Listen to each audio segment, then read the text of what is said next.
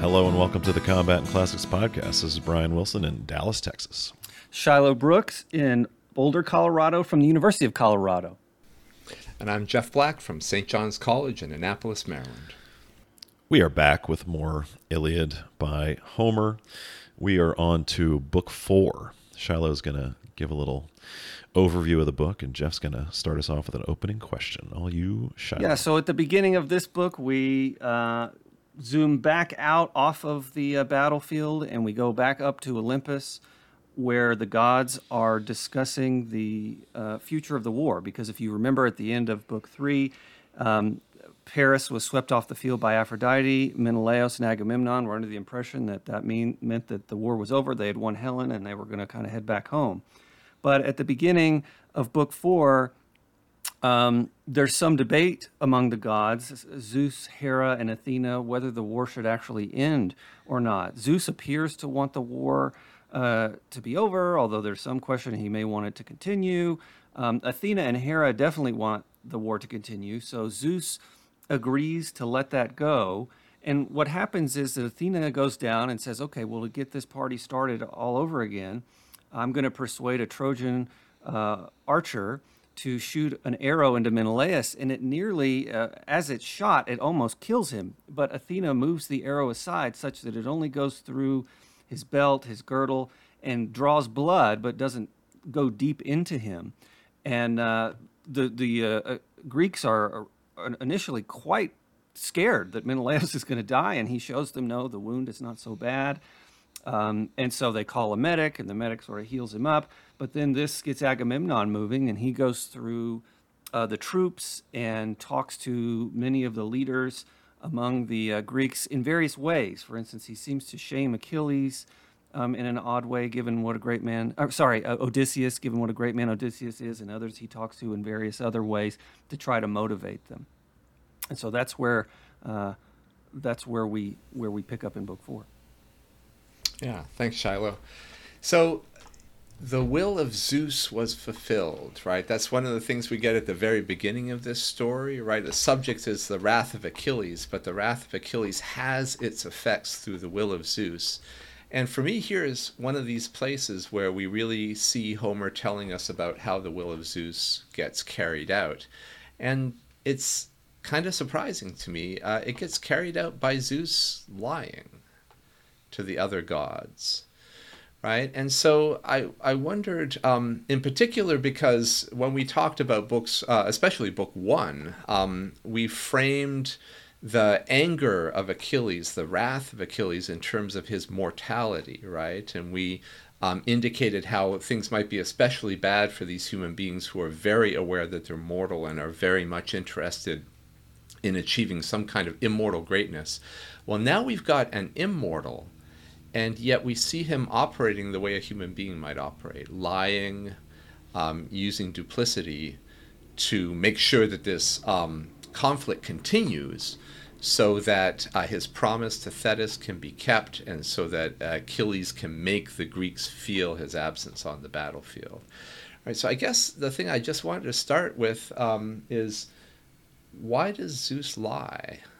And it's a tough question because it's a kind of counterfactual. How would he do it by force? But that might even be a good way to start. And then, you know, is there some connection then or some resemblance between Zeus's behavior and Agamemnon's behavior to continue our theme of um, redeeming or at least trying to understand Agamemnon as the leader? So, yeah, why does Zeus lie and is, is it a problem? It's something, I mean, it seems like it, it's hard for me to not put on like Marine Corps land hat uh, a little bit on stuff like this. Like on the first place, you have in the last book, you know, Hector chastising Paris in front of people, right? Which is something that, as a leader, like aphoristically, doctrinally, you're not supposed to do, right? It's it's praise in public and uh, you know condemn in private kind of thing. But here we have uh, Hector, you know, the the de facto leader of the Trojans, calling out his brother, uh, you know, right out of the gate. And you know, we're going to see this, like Shiloh said, with Agamemnon in this book as well, where he's calling out Odysseus. And so something is something's weird there, but it's also something around uh, alliances, maybe something around like telling allies what they want to hear uh, or telling them something that will get them to do what you want them to do for what you think of as the greater good. Uh, and so that's having done some joint tours. Um, you know, I, I've never lied to allies, but there's definitely been a few things where it's like you don't you really need to know all the details about what's going on here. Um, so this is what I'll tell you.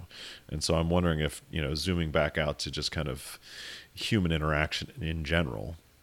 Uh, you know, is there something here with, um, you know, when you have power, when you're in charge in some way, but it's it's an alliance.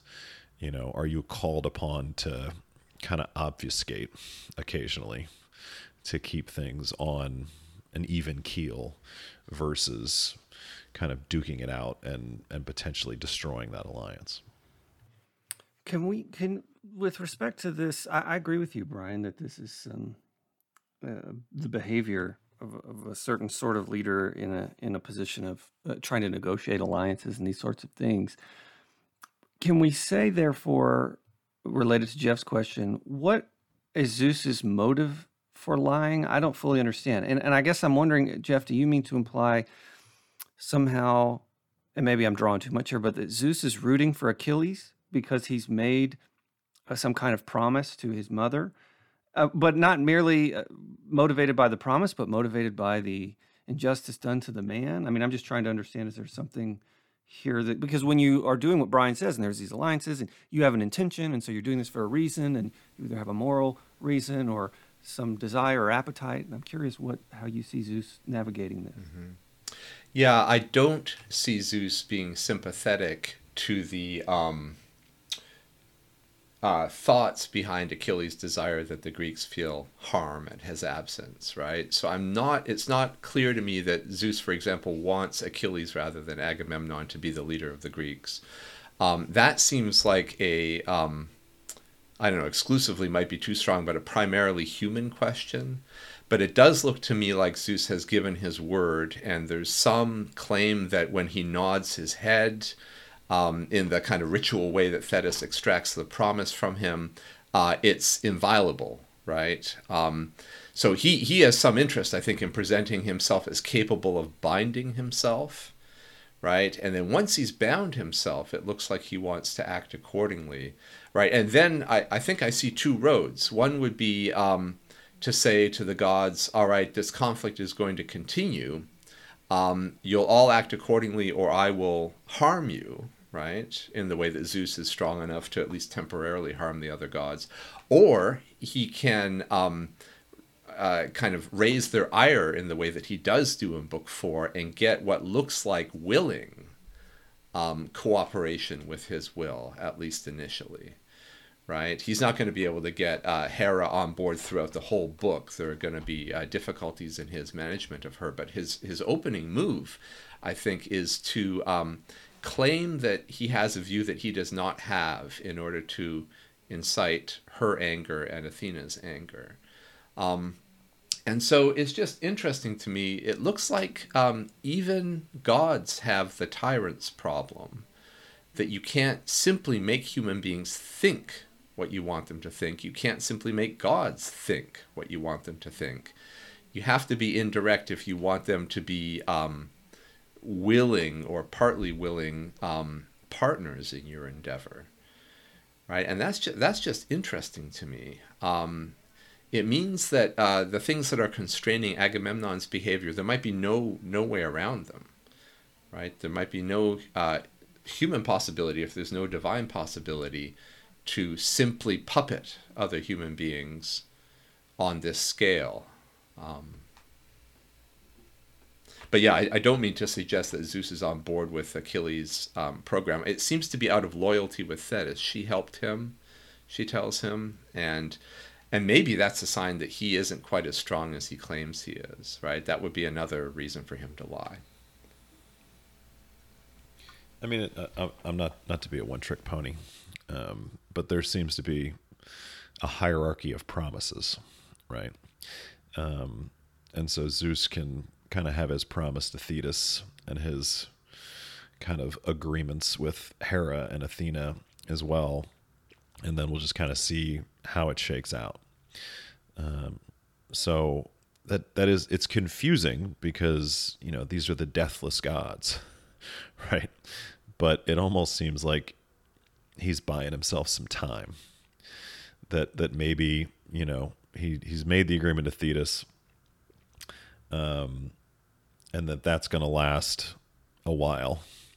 But when he can get out of that one, maybe he can uh, then keep his promise to Hera and Athena, or at least throw them a bone while still having you know Thetis's request kind of in his back pocket and going back when the pressure exerts itself sufficiently, going back and trying to please Thetis again. So he's trying to kind of keep everybody not unhappy.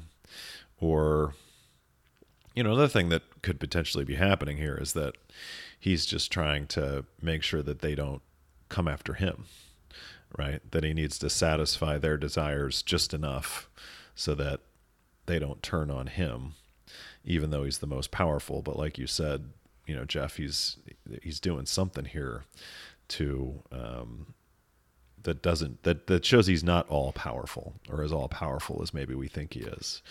So um, maybe there is some kind of hierarchy of promises that he's managing, and it's a way to buy some time. So this is really interesting because we've read on this podcast books and are currently reading books which say or which make the claim where, where, where main characters seem to think if they become gods, the political problem will be soluble. And you're saying, Jeff, that here is an example of a god who, um, despite immortality, which we said in our first podcast on the Iliad, separated the humans from the gods and altered their behavior but despite immortality and despite being all powerful, doesn't get uh, can't find his way out of certain political handcuffs something of this nature. And so what I'm, I'm I guess what I mean to point out here is we've we we see or have learned lessons about mortals who think if I could only be a god, I could solve the political problem. And now we have a, political lesson from a god who's who is a god and who says, Well, I'm a God and I still have the political problem. And so I guess what I'm trying to do is understand what it is about whatever Zeus's problem is, and maybe uh, Cyrus, from the education of Cyrus's problem was, that's common, such such that they face the same thing, even though apparently the limits on them are vastly different in character, immortality and all powerful versus mortal and, and constrained. Does that does that mm-hmm. question make sense? Mm-hmm. Yeah, it does. Um, I'm tempted to try to um, partition out in thought the part of the political problem that goes with mortality from the part that goes with whatever Zeus is suffering under. And I think we have to say that Zeus isn't simply all powerful, right? And so, um, and and maybe the the sense that he owes something to Thetis is an is an indication that that's true right? Um, he he wouldn't have needed her help, and th- therefore he wouldn't owe anything in, in return for her help if he really were sufficient to himself. So I guess my my uh, first guess would be to make this cut at something like the presence of peers, right? It's one thing to be a sole immortal, right, or an immortal among mortals, and it's another thing to have a number of immortal peers. It does mean that Zeus's um, relationship, for lack of a better word, with the other gods is going to continue. And as Brian says, he's got a lot of promises, right? For one thing, Troy will fall eventually, right? And so whatever he promised to Thetis has to be a um, subset or a portion of time after which what's going to happen to Troy is, is going to happen. The Greek setbacks have to be temporary right? And so, why Zeus is dealing with these sorts of things, why there is history under Zeus, if I can put it that way, a series of events, rather than the will of Zeus just coming to fruition immediately, seems to be connected with the presence of peers. Um, and that's a portion of the political problem that's distinct from the one that arises when uh, human beings face their mortality and worry about whether they can transcend it or not. Um, so that that would be my first um, stab at it. Does does that how satisfying does that seem to the two of you? Yeah, I mean, I, I like that, especially in terms of looking at, you know, the, this whole thing happened after an oath to Zeus, after a truce, right? So they, you know, the the mortals prayed to Zeus and said, like, hey, if anybody breaks this, we're, you know, they are at fault and they have acted unjustly, and then Zeus breaks it, right? So the person that they look for to for justice, then just breaks breaks the truce, you know, without a lot of prodding, without a lot of hubbub, not a oh, but I promised the mortals that you know that there'd be a truce. It's like, oh, okay, yeah, Hera, Athena, go do your thing. Like it's fine, let them fight. So, uh, you know, uh, so I think it reinforces your point and kind of circles back to the point that there are at least two systems of justice going on here. One between mortals, like mortal to mortal, um, that is pr- it is pretty fuzzy, right? and that's partly why we're here. Even though Priam blames the gods for that too. You know, Priam says, "Oh, it's the gods' fault that you're here, Helen, not your fault." Um, and then here we see again the mortals make a truce, and then the gods break it, which seems really weird. And and this is you know what what Agamemnon says in in book four. Uh, you know, around 155, Beloved brother, the oath I cut was your death. When I put you forward before the Achaeans to fight alone with the Trojans, seeing now that the Trojans have struck you and trampled underfoot the sacred treaty. Right? Well, that's, yeah, technically, technically that's true, but it's the gods' fault. The people that, you know, you know the, the gods that you counted on to enforce this truce are the ones that broke it. So I, I guess what is, what does that help or how does that help us kind of understand the dynamics at play here? Yeah, I think it is worth um, turning to think about Agamemnon because we've been encouraged to do that by a lot of the content of the first four books now. Um, I do just have one thing maybe to add to what I said that um, that just occurred to me um, regarding the connection with uh, the Cyrus problem or the tyrant problem in Xenophon. Um, maybe my initial separation, the two kinds of political problems, is um, supported by the way the education of Cyrus begins, that little prefatory, uh, prefatory section, preface, where uh, Xenophon says, um, you know, he would have thought it was impossible to rule human beings except that there was uh, one human being that was like a god among human beings. It seems then two conditions have to be met for the political problem to seem like it's soluble. The first would be you are like a god among human beings, and the second would be there are no other gods like you among human beings. Right? So you have the superior relation to the other humans that gets you part of the solution. You seem immortal, and there are no others who are your peers. That would be the other part right? So that the full solution would come in the form of an omnipotent God, then, right? The uh, a sole God. There are no other gods but me, sort of God, right? Um, but yeah, just regarding Agamemnon, who I think is not in that kind of position, one of the things that strikes me about that speech that you just mentioned, Brian, um, is that Agamemnon um, claims that if Menelaus dies, the Greeks will go home right? And he tries to switch the grounds of the Trojan War to the violation of the truce, right? So he tries to turn this into an opportunity, right? Well, who cares about Helen, right? They broke the truce, let's fight. Right? We we deserve to get everything that was promised to us and they're not abiding by the agreement. So it looks like Agamemnon has to kind of stay on top of the changing situation in terms of the kind of appeal to justice that he's making. Well, this this is this seems to be another point in in favor or another parallel with Zeus is like what what promise do I need to make right now? You know, how can I how can I keep this alliance in place most effectively right now? You know, Zeus says, Yeah, I have this promise with Thetis, but Hera and Athena are really bugging me right now, so I guess I got to do something for them. Uh, so he takes that opportunity to break the truce himself, you know, to to, to be unjust, if if a immortal can be unjust. And then Agamemnon kind of does the same thing, and like you said, says, "Forget about Helen. Like this is this is about the the broken truce."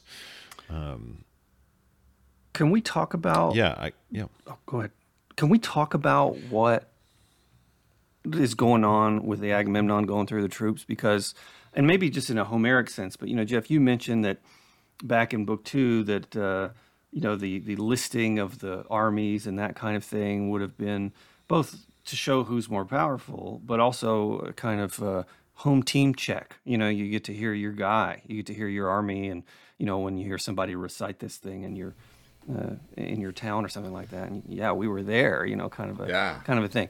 But this is kind of similar, where all the heroes are kind of lined up, and it's like in a Marvel movie where all the heroes and their and the X Men are all there, and you know, and so I'm I'm trying to understand.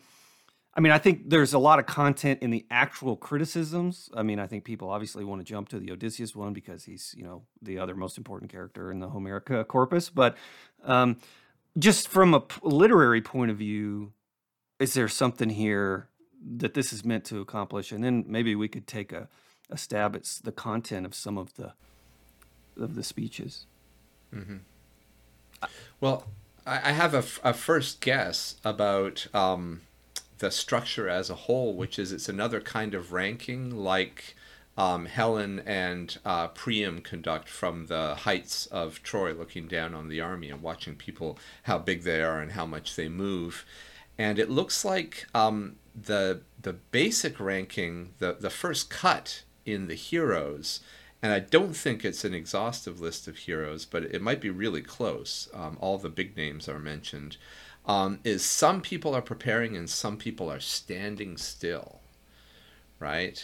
And uh, my guess as to the meaning of standing still is it occurs to them, the people who are standing still, this could be over right? It's not clear that the war is going to happen, or it's not clear that the war isn't over, right?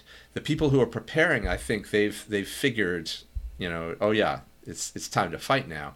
And by the way, what it looks like what they're preparing for is phalanx warfare, not the isolated hero, chariot-borne hero one-on-one warfare. The two armies are going to clash directly, and they're going to push against one another. Um, and so that that to me suggests that um, it's a kind of total commitment of the two militaries and not this local um, attempt to get um, loot and heroism against an opposing champion that's happening at this moment. Um, but yeah, does that does that seem like um, it makes some sense that there's a group that thinks, oh, this could be over, let's see what happens, and a group that, that thinks, oh, oh, it's on. mm-hmm. And the yeah, and and Agam- Oh, go ahead. Sean. I was just saying the cleverest oh. man is standing still. Is that right? The, right. This arguably the smartest character in the book is standing still. Whatever we make of that, we'll get there in a minute. Go ahead, Brian. Yeah, I mean, no, it's it's good that you bring up Odysseus because you know Agamemnon, I think, is at least portrayed. I mean, at this point, I don't know if he's portrayed as as unclever, um, but you know, there's certain question marks that that come up throughout the whole book of like how smart is Agamemnon. But however smart he is, his instincts are right in this situation, I think, which is, you know, at, at 220, uh, while they attended to Menelaus of the war cry, all the while the ranks of shield bearing Trojans drew near. So the Trojans know what's up, and the Trojans are coming at them, right? And so what you have to do in that situation is not let the enemy gain the initiative. And so Agamemnon immediately, with with no hesitation, uh, you know, so it's and the Achaeans again put on their armor and recollected their fighting spirit. Well, that's, that's not all of them. Um, then you would not have seen godlike Agamemnon dozing or cowering or reluctant to fight, but rather rushing to battle where men win glory, which is exactly what you should be doing in a situation where the enemy is approaching you. Because you know, we Marine Corps land we to talk about like going internal you know, when you're kind of worried about what's going on with you or what's going on with your troops or what's going on with your people, like somebody's wounded, you know, you kind of all gather around and look at them. The enemy's out there. And so you got to get external fast and and go like no the enemy's over there. Like we can we can worry about this later. Like the doc's got it. Like let's let's get these let's get after it. Uh, and agamemnon does exactly that. And so it's I guess the thing that I kind of take from from this uh, book and is how deftly Agamemnon kind of uses speech to try to get what he wants right? Like this it, was it's kind of shocking reading this because you know when you don't when you haven't read it for a while and you're like oh agamemnon's such a dick mm-hmm. you know? And then but he's so like oh my brother's wounded. Oh get the doc get the doc and get the best doc. Go get the go get the really good doc because we got to take care of this guy right and that's kind of weird but then you see that all the other generals are gathered around. Mm-hmm. and so on some kind of humanistic level you're like oh man if i get wounded hopefully he's you know that aggressive and taking care of me. So that's kind of cool. Um, but then immediately he runs out and he's given different speeches to different guys uh, which is another great kind of leadership 101 thing. There's a beautiful book for for our for our listeners called from the horse's mouth thoughts on small unit leadership it's really good um, the one story in there is too long to really fully recount but it's basically like if you have three leaders um, you know you underneath you, which is kind of normal. You can't give them all the same op order. You know, like you have to treat people as individuals. Uh, and so he runs around and kind of gives a different op order to every person. And some is like, yeah, you're already ready? Great, good job. Another one's like, what are you doing sitting on your ass? Like, you know, these guys are coming. Like, are you just going to chill? You're just going to sit there? Uh, you're going to let other people do the fighting? So he manages his interaction with his other, you know, subordinate commanders in a way that is kind of designed or he thinks you know is going to get the best performance out of them. There's maybe a helpful contrast with something that happened in book two you remember odysseus goes around trying to stem the tide of the greek flight back to the ships after agamemnon has made this odd move of testing the, the um, spirit of the greek troops and um, odysseus has a two mode kind of address, right? He'll rebuke the human beings who are uh, not lordly, right? Um, and he'll he'll strike at them, and then the ones that are lordly, he'll use um, you know kind of more. Uh, at least he, he won't lay hands on them. He'll use more uh, appeals to their pride, right? But it looks like it's an either or approach uh, for um, Odysseus. Uh, it looks like Agamemnon, he has a general mode of address to anybody who seems to be holding back, which is to ridicule them for being dazed by the turn of events. But then he's got particular ways of addressing his leaders based on you know what he uh, judges uh, each of their circumstances is. Um, and so maybe that's more impressive in some ways than what Odysseus was doing, although Odysseus was effective. Yeah, I guess we I know we have to shut it down, but wouldn't wouldn't would be a mistake not to say something about what he says to Odysseus and I mean come on, this is like one of the greatest hits. And so I just point out so he says he says to Odysseus um, around line 340 uh, why do you stand here skulking aside and wait for the others? And you know goes on and, and Odysseus responds, I don't understand Odysseus uh, the response. I wonder if either of you do. This is at line 350. What is this word that broke through the fence of your teeth, Atrides? How can you say that we Achaeans waken the bitter war god on Trojans, breakers of horses? I hang back uh, when we do. I hang back from fighting. Only watch if you are, if you care, and if it concerns you. The very father of Telemachus locked with the champion Trojans, breakers of horses. Your talk is wind and no meaning. And then Agamemnon. Uh, this is what I don't understand. Agamemnon laughs and says Son of Laertes and seed of Zeus, resourceful Odysseus, I must not be niggling with you, nor yet give you orders, since I know how the spirit in your secret heart knows ideas of kindness only, for what you think is what I think. I, I don't know what that means. I, I just don't I don't know what the words mean. And so it uh, maybe that's a bad translation. Yeah. No, it's it, my, mine is not different. I would I and I don't know enough Greek to say it's a bad translation. Um, let me take a stab at it. See if you guys think this is the right um, reading. Uh, just because I'm standing here doesn't mean that I won't fight when it's time, is what Odysseus says. And Agamemnon says, You're right. I know you're the kind of guy who hides things. And I'm confident, I'll trust you that what you're hiding is um, friendly to me right? In other words, when the time comes, you won't hang back, right? And the thing that makes me trust you is that I made you angry, or I seemed to make you angry, right? Um, so yeah, what what do you do? I mean, this is maybe another small unit question, Brian. What do you do when you have a, a right hand man, a henchman, who is clever at hiding things? I mean, really clever at hiding things. Uh, and you command this person. In fact, you this person is your uh, XO, right? Is your right hand, is doing stuff for you.